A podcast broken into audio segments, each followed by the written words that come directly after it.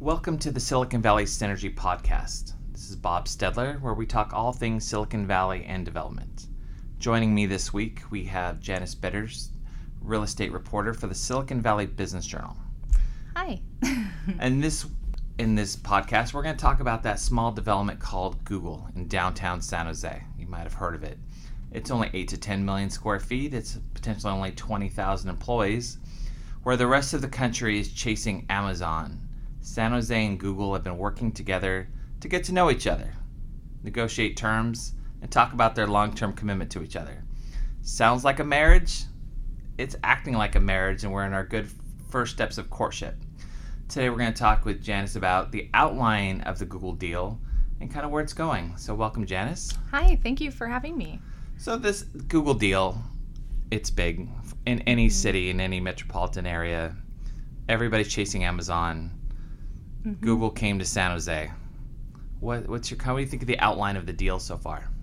Well, so what I'm hearing is that you, there's a lot of ways to look at it. For one, I think that uh, it's taken a long, a lot longer than most people thought it would to get to the point that we're at. And so, I think that it's important to note that we've got a community uh, around San Jose that is feeling left out. Um, and even surprisingly some community members still coming to city council meetings saying i don't even accept for sure that google will come here um, you know there's still there are still people in the community holding out hope that the city is going to just say no to google altogether that's what i heard at a public hearing at the city council meeting a couple weeks ago um, and meanwhile, the city has been in private negotiations um, between Google, the city, and Santa Clara to decide what the fair market value is of a set of parcels that is publicly, they're all publicly owned. And um, the big question has been you know, what should Google pay? Should it be the amount that is fair market value before everybody knew that Google was interested in San Jose? Or should it be the amount that is considered fair market value now that we know that Google cares about San Jose? Um, so that's that's what we've been talking about, and ultimately, what's happened now is the fair market value has been determined based on the fact that Google is interested in San Jose, and therefore, um, land values are higher yeah, Google really did set their own comps, comparable, mm-hmm. uh, comparable prices here. When you know these parcels we're talking about, I managed the purchase of it back in the 2006 time period. We got appraisals, and that was not a lot of comparable um, sales that we could use, and so we you know, I recall when we got the appraisals back for $125 a foot. Mm the bosses hit the roof and we had a meeting with the appraisers and we went through it and went through every comp and every assumption with all three methods of valuation. And it was just something that they just had sticker shock. Mm-hmm. and so we knew that you know the if the a stadium didn't happen that you know having property near transit for government agencies is a good idea. And so we just knew that holding on to these properties was a good investment long term for the city. So it's interesting how, you know, if Google came in and would would have negotiated this before they closed on, you know, 160 million dollars worth of property, then they would probably have an argument for that. Right. But it's kind of a tough thing because, as I've been quoted, I think it's a fair price. It's a price mm-hmm. where it can close, but it's not a giveaway. And so I think it's one of those negotiations that you know there's going to be a lot of conversations about asks Mm-hmm. And so I think this is a price where there could be some asks that could happen.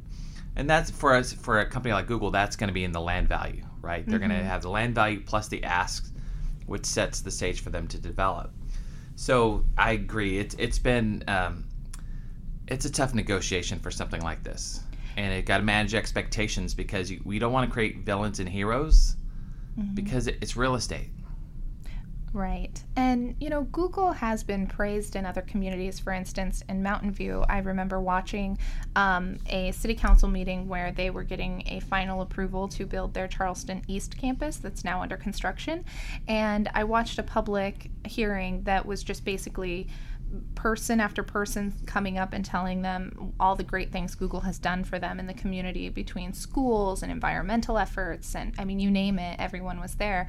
And so, um, you're right in terms of painting a villain. I mean, Google comes in and raises the the land values wherever they go. They just do because they everybody knows that they have a lot of money. They're a big company. They like to build big campuses that are beautiful and people enjoy being in them.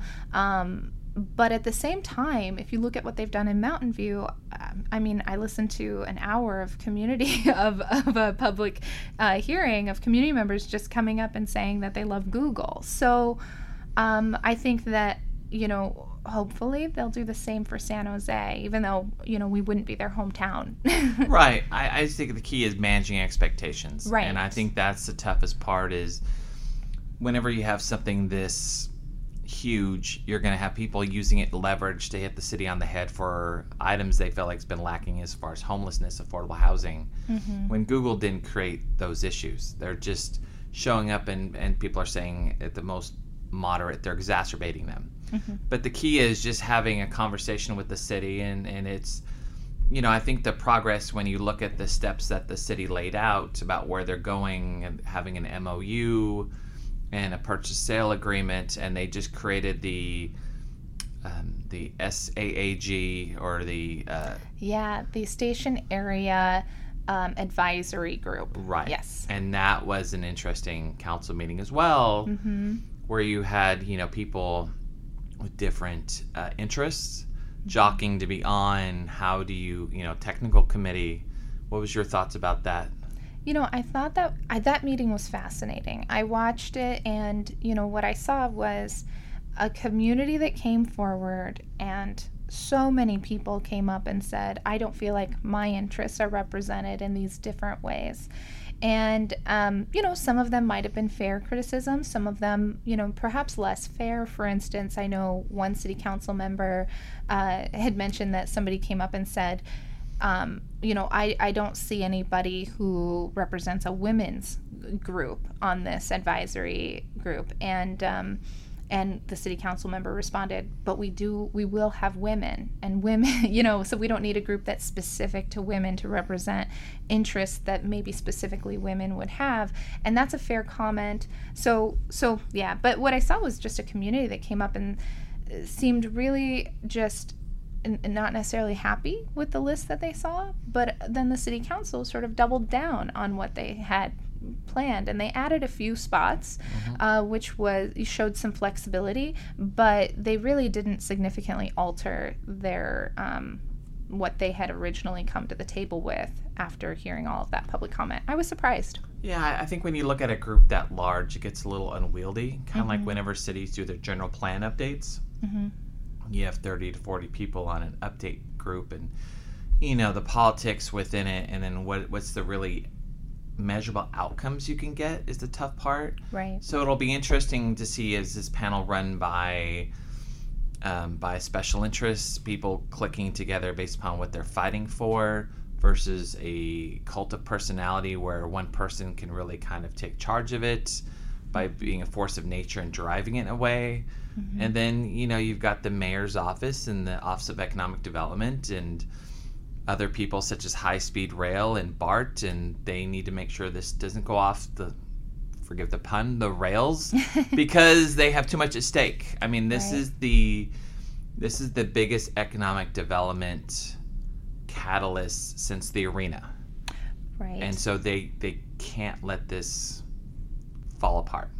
And I think that's fair. I also thought, in terms of the interest, you know, I've heard arguments where people have suggested that some, especially like government entities, should almost be a group of their own that's that shows up to the meetings to simply advise the advisory group, right? And that it re- should really be mostly community members that are having that discussion as the advisory group, um, and people who have said, you know, why is Google on here?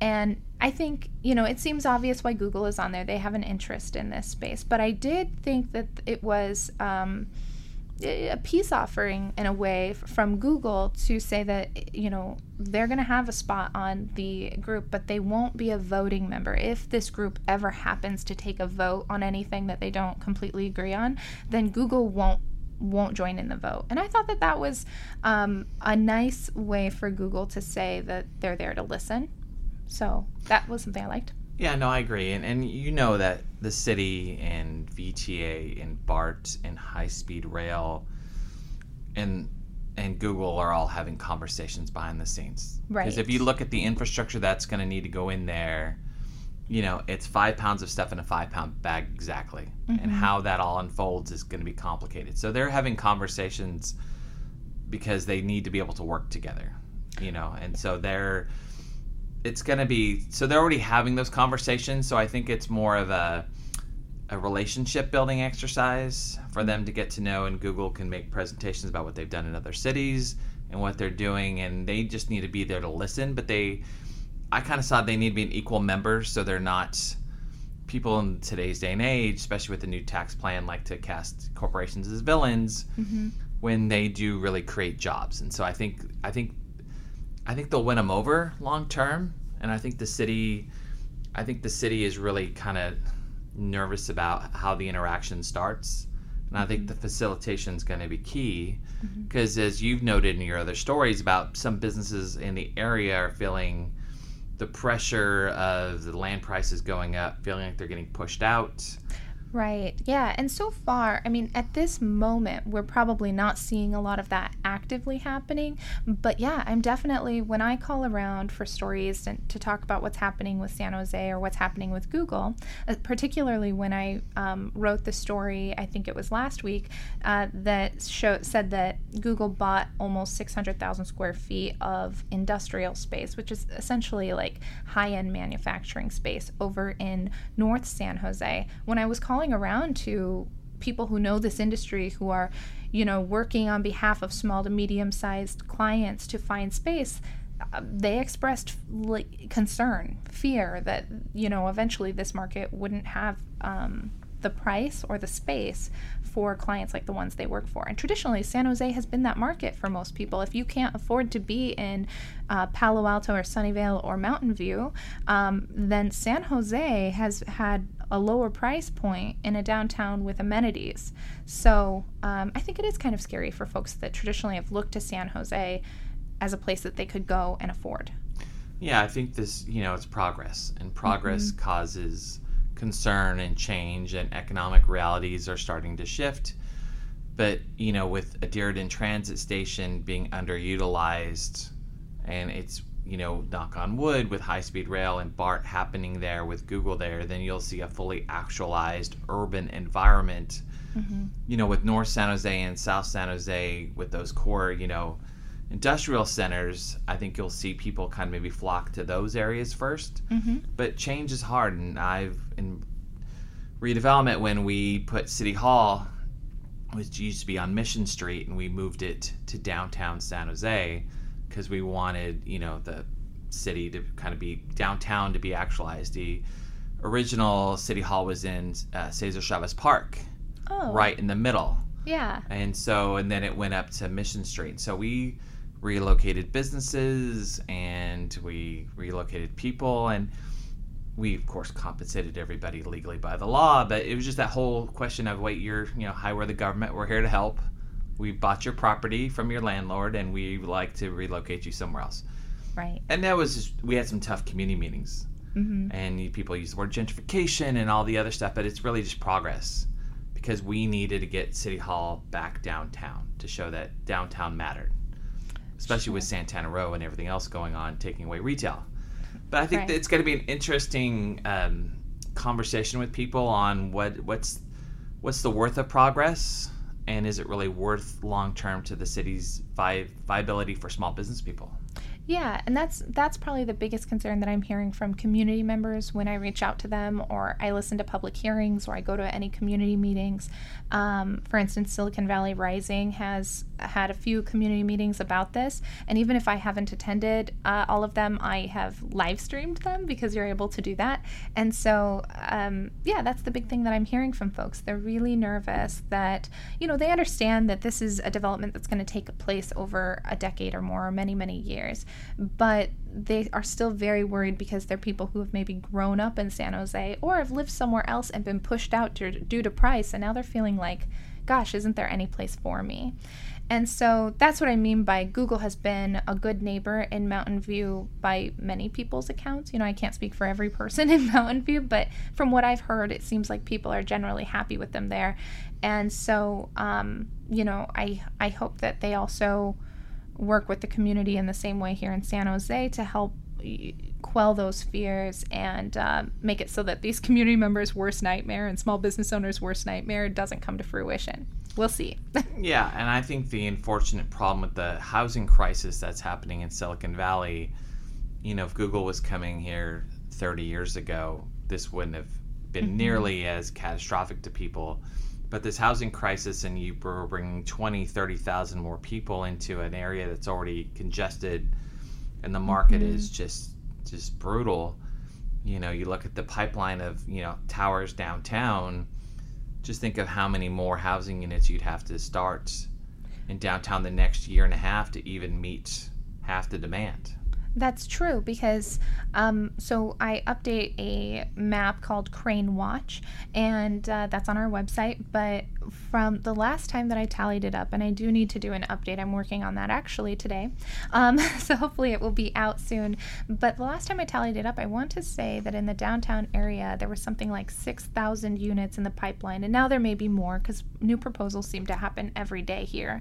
Um, but if they really do bring 20,000 employees down here, then they're they're going to want to build that much housing, I would think. Because also, the Department of Housing and Urban Development just recently released a bunch of numbers all about, well, all over California, and they released it by county and by city, the numbers of in terms of you know this is this county or this city's housing goal for this reporting period and this is how close they are to meeting that goal.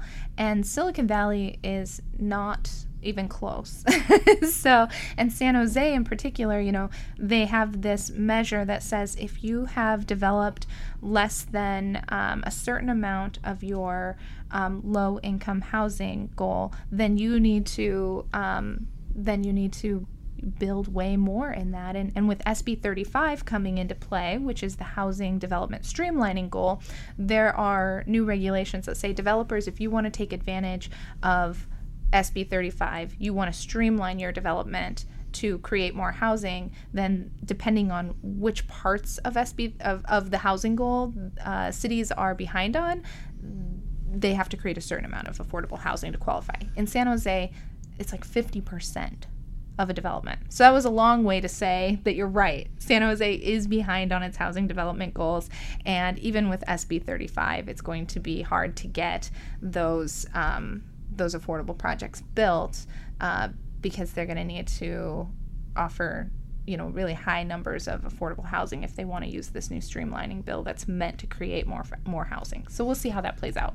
Yeah, I think SB 35 is. Um I was talking to someone at the housing authority, you know, yesterday, mm-hmm. and they're you know cautious like everybody else is about what the true impact of SB 35 is going to be. Um, it, good news, it brings attention to it. Bad news, it brings attention to it, which might bring right. its own NIMBY, not in my backyard, type mm-hmm. you know group saying I don't want this in my neighborhood because it'll hurt my property values. When we just need to build more density, you know, everywhere from Los Gatos to Palo Alto Mountain View's finally shown up with those large number of units, but they've right. been on the sidelines for so long. That's why when you look at, you know, like the Business Journal event you had a while ago on housing, mm-hmm. people were commending Mountain View for the large number of units, but they'd been on the sidelines for nearly decades before. And so you look at Milpitas having this interesting, heated conversation amongst colorful council members there mm-hmm. about housing analysis and where's housing going to go and planning directors being kind of challenged, it's it's going to be I think uh, SB 35 is just the beginning. Right.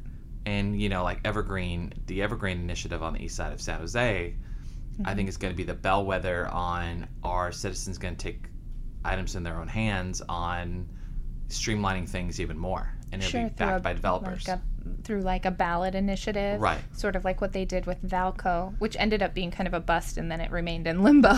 but, right, but just imagine, yeah. you know, if if developers were, see this as you know a crisis, and they say, well, let's just take SB 35 and and take the same kind of language and put steroids on it and say, okay, if you if this property is zoned how for zoned not general plan housing, Right. you can just go by right. Yeah, that'll be interesting. I didn't mean to take us off the SB onto No. the SB 35 train, but I just think that it'll be interesting to see how it interacts with this Google Diridon area. And I also agree with you that there are questions out there about how effective it will really be.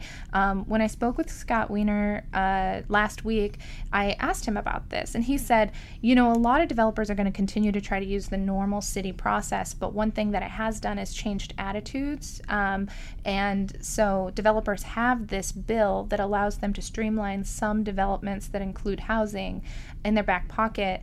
And cities are now starting to think about these housing development proposals differently. And that alone might help, even if the bill doesn't get utilized. But what I'm hearing from a lot of developers and land use consultants and other, and even city officials, is that everybody, you know, was kind of in a panic when it initially got signed last year. And now that people have learned more about it, they just wonder how much it will actually disrupt development because there are such limited circumstances in which it can be used. So we'll see. Yeah, I I I've advised a couple people that I think a municipality or a housing authority or somebody at this point should just sue themselves and have it go to the court to say, do I have the CEQA protection that this bill discusses, and have the courts really kind of lay out mm-hmm. where it stands? Because I think if people saw the CEQA protections there and couldn't have people green mail, which is the a way to attack a developer to negotiate terms for ta attacking the CEQA. Mm-hmm. I think it'll be interesting to see what happens. But I mean, Google causes this kind of conversation to happen because 20,000 people aren't going to get on Caltrain every day Right. because there's not capacity for that. Even if you know we want more transit usage, it, they they're going to be walking, biking on the roads. Absolutely. And, it, you know, if they can't take Caltrain or they're not going to take Caltrain, they're going to want to probably live a bit closer. That's what we're finding with these young tech employees is that a lot of them really do want to live in walking distance to their home, which is great for traffic, difficult for housing. Yeah, and I think when you look at you know the way it spurns development, like the Davidson Towers, which is was recently announced, and you look at mm-hmm. that Arquitectonica design, and you see the cool kind of projects that Google, I think, is kind of you know cultivated with you know great developers like the Davidson project, where you, I think millennials would love to live in a building like that. So I think mm-hmm. you're seeing people being more innovative as mm-hmm. far as the architecture and probably the parking which is generally a, a concern on the pro forma balance sheet of a developer. But I think you know you see what Google's doing, and I think it's hopefully going to cause innovation in real estate.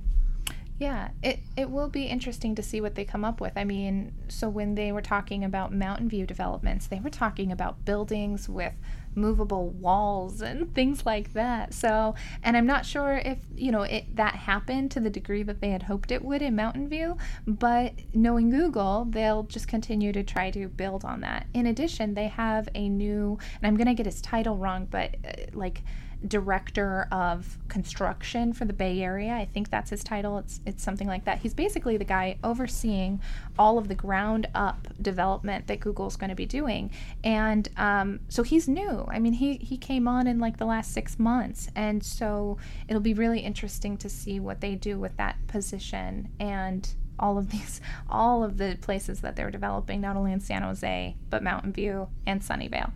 Yeah, and it just makes you wonder, like the the Diridon, uh, it's called Diridon in the Diridon Station area, but the Trammell Crow development site that they bought from a while back. You know, when is that going to break ground? People have been kind of watching. They've had their approvals for a while. Mm-hmm. They still haven't broken ground. We're, you know, in the first quarter of 2018. So, I mean, I think that's another bellwether for when this thing could really speed up and get going because that's a million square feet right there. That's true. And yeah, I'm not sure when it will break ground. I mean, because we haven't heard specifically from Trammell Crow, who's also doing that development and got approvals before any of us knew that Google was potentially going to come down here. Um, we I haven't heard from them, and I've reached out a few times, but just you know, I think they're being choosy about what they say. Uh, but I haven't heard from them whether that is going to be included in their mind into the Google project. Um, in some ways, it would make sense because it's right there on the border. It's like it's basically a part of the Diridon Station area, even though if you look at the border of the Diridon Station area in the city's plan, it's technically just outside that line. Right. So I don't know. It'll be interesting to see if they start construction before all this Google stuff happens, or if they're going to wait and you know, redesign or just hold off until they know for sure that Google's definitely coming to downtown. I don't know. I, would love to talk to them and find out. right. No, I, I agree. So, what do you think is the most interesting part of this story that you're covering? I mean, you've mm-hmm. you've been in the Bay Area for a year now. For a year, yeah. Happy one year anniversary to the Bay Area. yes, thank you. It's been quite a whirlwind. yeah. So, coming from Minneapolis. Minneapolis. Yeah. I mean, which has had some interesting things happen in the last month there with the Super Bowl oh, and oh boy, yeah. so it's just what. So you've been here for a year. Mm-hmm. You've got you know the Apple spaceship finishing up. This Google conversation. This has been not a slow time for commercial real estate. What do you just, as a citizen of the world, in you know seeing this story, what do you think is the most interesting part? Oh boy, there are so many interesting parts. Um, you know, one thing that I think is interesting is um, uh, so there's an unanswered question that I think is fair um, in terms of the Google downtown San Jose negotiations is and and this isn't something that was often fought over in the Twin Cities because well we didn't have Google. So that's why. But uh, you know city residents have said repeatedly that they wish that they had been invited to the table during the negotiations over the price of the land because they believe that once Google has the land that you know they may not agree to concessions. Um, and so there's been this debate. It, when is the right time to discuss you know what a developer or a tech company is going to do for a community. Is it before you decide on the price of the land? Because maybe what they agree to do for the community will affect the price of the land? Or is it um, after we know for sure that there's a project because they've actually been able to get the land?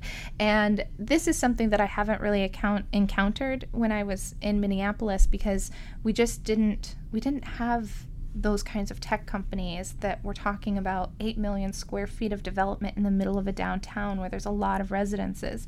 And um, I think that it's interesting. So I am interested to see sort of how this plays out and whether people look back and say we did the negotiation right we we didn't talk about what google was going to do for the community during the land price negotiation and that was the correct way to do it or we should have brought those factors into the com- into the discussion. I I just don't know. I'm interested to see how it plays out. Yeah, and I've been involved in a conversation with the community on the Japantown Corp-Yard mm-hmm. development. So we moved the Corp-Yard out, and we had over a hundred community meetings and just talking to them. We even had the RFQ process in public. Um, yeah. Dave Cortese, when he was vice mayor, said, "Well, I'd like to see this transparent." So we had the interview with the developers in a public setting. Oh, I love that. And, Let's do more of and that. And we did that where we had the and two we had a five member panel. We had two community members. Uh-huh. And after the interviews, the community went out had their own forum to get mm-hmm. everyone's thoughts on what developer in the Japantown community. And but it was just a long, hard conversation, and the developer had some fatigue, and it just, right. and then it took so long that the cycle ended. Right. And that was the problem with having such a long, drawn out process. We pushed through a cycle and downturn happened because downturns happen. And but we had, you know, in that situation, we had guiding principles. Hmm. And Councilmember Menez really kind of pushed for guiding principles, and the city staff really didn't want that. When in Japantown we had the seven guiding principles, and if I was negotiating the DDA and anything went awry of those, I said I can't do that. Mm-hmm. I, I can't, you know, reduce parking, hurt retail. I mean, hurt the character of Japantown. I couldn't allow anything like that to happen because we knew these were the seven things we couldn't touch. Sure. And so that was kind of a nice thing to have as far as negotiation. So I kind of feel like the city should have done that because it really mm-hmm. gives a touchstone of what you could do politically, and, you, and it helps give you a negotiation with Google saying, "I would love to give you this, but the principles this goes outside of our core values." Right. And yeah. It'll be. It's going to be an interesting conversation because some of this stuff is going to. That's why the expectation setting process for mm-hmm. me is the interesting part because people are already using heroes and villains when you talk about the homeless sweep that happened in last week. Oh yeah. They called it the Googleville sweep. Oh, sad. But yeah. that's they. I don't. Last I checked, I did not see Google involved in homelessness. hmm But they the advocates were using them to get publicity and to push the issue, and it just it just seems unfair. But the city is going to have to realize they're going to have to you know have the awkward conversations. I know Councilmember Peralez is completely open to talking to virtually anybody, and he's been just tirelessly talking to people. hmm But it's gonna be it's gonna be really uncomfortable quick when you have the first couple of meetings, hmm and that the faci- whoever facilitates that is a job I wouldn't wish on anybody. Because you just have to. It'll be difficult, It's gonna yeah. be difficult to s- see how that all works. Mm-hmm. Yeah, I think that that's fascinating. And in terms of when to bring the community in, you know, there's an interesting question of, well, if Google had agreed to build X number of affordable homes, would would people have been happy with them reducing the amount that they paid for the public parcels? Um, so it's tough to say whether that you know bringing the community in or getting the um, the c- developer Google to agree to specific you know um, things would have been palatable either but i'm really interested to see how it all shakes out. And after it's all done uh, you know in a decade we'll look back and say what did we learn? Because um, i guess this is my first time in silicon valley seeing a company embark in this way on building a brand new campus. Um, I know Google had started to do something like that in Sunnyvale. They used CBRE global investors for several years to buy up like most of the Moffett Park area. Um, but I came in at a time when they were just about to stamp their names on that land. And this is all office, and Moffett Park is completely office. There's no homes. So it's definitely a different dynamic. I think it will be a big lesson for people. Yeah, and I, I think we, I think they need to embrace Google in like the train station. Mm. I think we need to stop talking about the Grand Central Station of the West and call it the Google Station of the West. I get asked quite often, how big should the train station be? Should it be bigger than the Grand Central Station? I said it needs to be the right size hmm because the worst thing in the world is an oversized public finance building that can't pay for the debt Mm. right? The San Jose Airport, San Jose International, Mineta. You know, it, while there, it took a while for it to grow into the large. Now it's growing, it's doing well, but it wasn't paying for itself for a while. Yeah. And so I, I would hate for a monstrosity, a, a museum of train stations that just can't pay for itself. I want it to be innovative, efficient, have technology built in, which is not something California's really done with BART stations. I mean, you look at some of these bus lines, they're finally putting up boards that say when the bus is going to get there. Mhm. But I would love to have Google in there and just have it be a fully immersive digital experience. I don't want a, well, if Grand Central Station is X square feet, we're X plus 10 to show that we're bigger. I want it to be, we think X amount of people are coming through and they'll have an efficient, healthy, safe environment.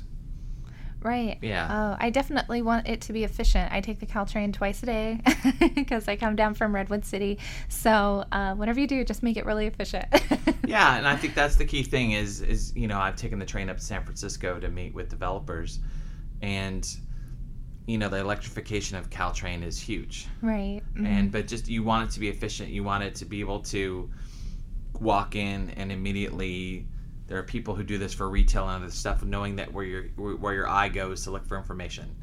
You know most people if you're right-handed you turn right or something where just take those keys that you know like walmart and everybody else has learned on human behavior and, and mm-hmm. do that with a train station of if people normally walk into something and look to the top right just put the information there. And just kind of make it intuitive Right. Yeah, and I think, you know, they are I know Google is already thinking about this train station and and the development that's set to come and even the city is because they were talking about they released something that said that they think that in you know, that this will take about 10 years to come to fruition, but sooner than that, maybe Google will start to develop on the outskirts of the Diridon Station area more than the center because they want that construction to be done. So that's what, um, you know, city officials told me is that they anticipate development starting from the outside in in order to let this station you know, develop as it will. So, um, yeah, that'll be interesting to see how it develops and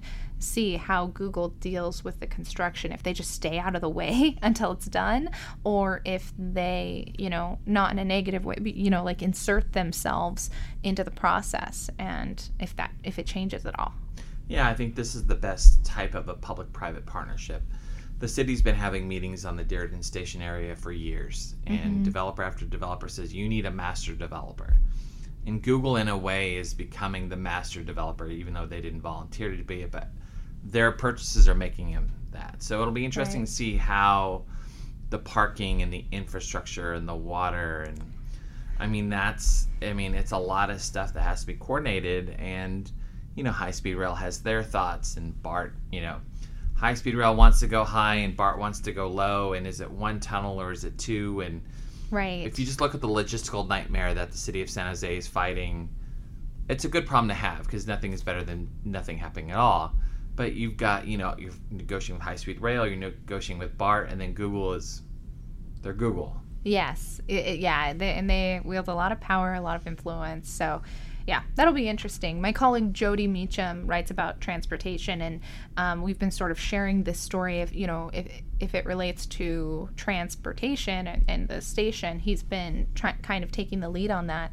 And I know that he would love to come back and talk more about how that integrates at some point because he's really the expert on how these negotiations are going and you know sort of where we stand in terms of high speed rail and all of that. I i only know secondhand by reading his articles. Yeah. Yeah it's it's an interesting time because it's this could become the urban hub of hubs and that's kind yeah. of what i think it should be it shouldn't be you know it's got a lot of ego attached to it because of the name and the location but it's such a busy transit center now mm-hmm. and we gotta just we gotta make it better, and and that's I think should be the ultimate goal.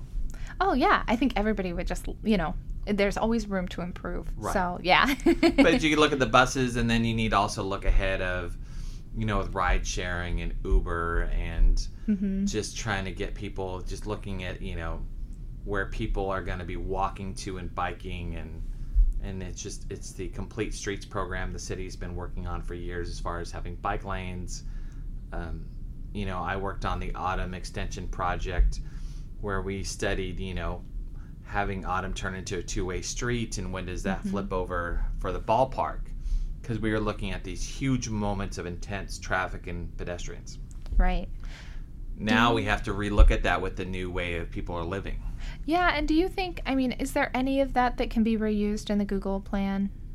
No, because when you looked at the huge, you know, 10,000 people are going to be crossing this street sure. in 20 minutes, and you're thinking, oh my goodness, we're going to have to close down streets. And we just, you couldn't build a sidewalk big enough to handle everybody. You'd almost have to close part of the streets. Right. In this situation, you know, I think work hours are a little bit more flexible, so you're not going to have 20,000 employees all showing up at 7:45 to walk across streets to be in the office by 8, I think it's going to be one of those things where you're just going to have to look at the pedestrian patterns. Where do you, where does Uber drop off? Mm-hmm. Um, how do people bike? Where do the bikes get stored? How do people coming off Caltrain get into the campus? I think all mm-hmm. those behavioral things is hard to kind of imagine because if we if we did this campus, let's say 15 years ago, in mm-hmm. today's environment, we would have not. It would have been designed completely different. Right. That's why, like the Apple spaceship, wall, beautiful building, mm-hmm. milestone mm-hmm. project of the year. Yes. um, it just, it just, it just was not planned in a way yeah, yeah. Today's living. In the article that I wrote awarding the Apple spaceship the milestone project of the year, you know, we awarded it because it really is, you know, by all accounts, a beautiful building. I interviewed um, a, you know, really well known and respected uh, Berkeley professor who called it the Versailles of Silicon Valley. And I think that's apt because it costs at least um, $5 billion to build. But when you talk to urban planners, they'll kind of, you know, they kind of call it a nightmare in terms of there's not transit that goes to it. It has, I think that it's going to ultimately have like 13,000 employees and 11,000 parking spots. So, um, you know, that means that they're planning for a lot of their employees to be driving, and that's going to be hard on Cupertino. Um, But at the same time, Cupertino gets a lot of tax money from Apple, so I don't know. I don't know how the city really feels about those trade-offs because Apple's sort of their, um, you know, they, it makes up a huge part of their pie in terms of tax money. Right, and I think the thing too with some some of these smaller cities not exactly wanting these type of corporations there is you're adding a lot of voters Mm, into this area, right? So if you have a voting block of 30,000 employees that live in a city or live in an area, it's going to change some of the dynamics of the voting for a municipality where people are used to things voting a certain way. Interesting. Do you think that I, I haven't heard that concern with Google, um, but uh, have you heard that concern out in the community that people are concerned about, you know, San Jose's political dynamic changing because of all these tech employees moving in potentially? Not for San Jose because it's a million It's pretty large, It's yeah. a million. And as any you know former city employee, you know I, I just have this knee jerk reaction to say 10th largest city in America and capital Silicon Valley. I mean it's just Right. what all city employees are almost trained to do to constantly remind you. But if you look at the 10,000 homes up in Mountain View of a city that size, and you look at how many new residents are going into a city the size of Mountain View, hmm I think that one has maybe a little bit more concern. So I think it's more about San Jose. I don't think it kind of matters because of the council district, because I think this is District Three. It's the more urban. It's got probably the higher growth pattern than the rest of the city of San Jose. Sure. So it's only one council district.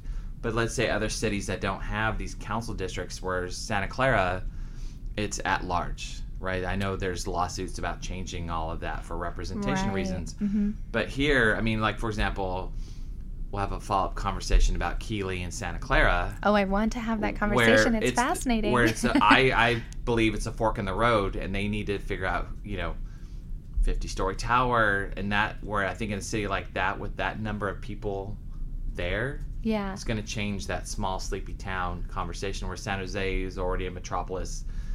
This is next to transit. I don't think it'll change that, but that's why. I mean, you look in Los Gatos. Hmm Netflix wasn't allowed to go over how many stories? Yeah. It's oh gosh. I mean, it's Netflix, gonna- but I yeah. mean, it's just it's. I mean, it's one of the leading companies in the world. right. There's, yeah. I, I think, if you if you went to people all across the globe, Mhm. and if you said they didn't speak English, but you said Netflix, they'd probably shake their head yeah. That's because they probably think about that, and it's just that's Yeah. kind of what I think is happening here. But I think San Jose is ready for it. It's where chance meets opportunity, so it's not lucky that's coming here. But Diridon train station, I think, is going to be the economic catalyst for San Jose's economic future. Yeah, you know, I think we've written cover stories um, that would say that exact same thing. That really, it's the um, it's all of the transit investment that's expected to come into downtown San Jose. Um, I think that we've quoted about eight billion dollars at least that's expected to come in, assuming that everything that people are dreaming of actually happens. That would be a huge investment. And um, yeah, I think that that's definitely been a catalyst for its growth, for its attractiveness to other companies, and um, you know, for pe people to want to come live here. It makes it easy to get around. That's what we're hearing across the board. hmm Yeah, so it'll be interesting to see the next steps. And um, as always, we will be checking the Business Journal to see what you're writing about that. Yes, do. And uh, you know, if you are a potential source and I call you, please call me back so that I could write all those articles. So, if our listeners can, where can they follow you on social media and uh, the Business Journal? Yeah, so I have two Twitter accounts actually. One is a personal account and one is a work account. So if you follow me on my personal Twitter, you'll probably know right away because you'll just get a lot of um, tweets about cats. But if you follow me on my work uh, Twitter, that's the handle is at svbizcre. So that's like Silicon Valley Biz with a Z, C R E. Um, that's where I tweet out my stories, or if it's been a really busy week, sometimes I'll just do a roundup. Like, hey, in case you missed it, here's the six stories I wrote this week and what they mean. So um, hopefully it's a value add. Well, I would recommend following both because sometimes after a long week, your other Twitter account is a good thing to check on. But yeah, lots of cuddling cats. And if you're into that, I welcome you to come follow me on my personal account. That's just my first and last name, Janice Bitters. Well, thank you for coming. And again, we will follow up with you in the future. And uh, thank you for listening to the Silicon Valley Synergy podcast. yeah, thanks for having me.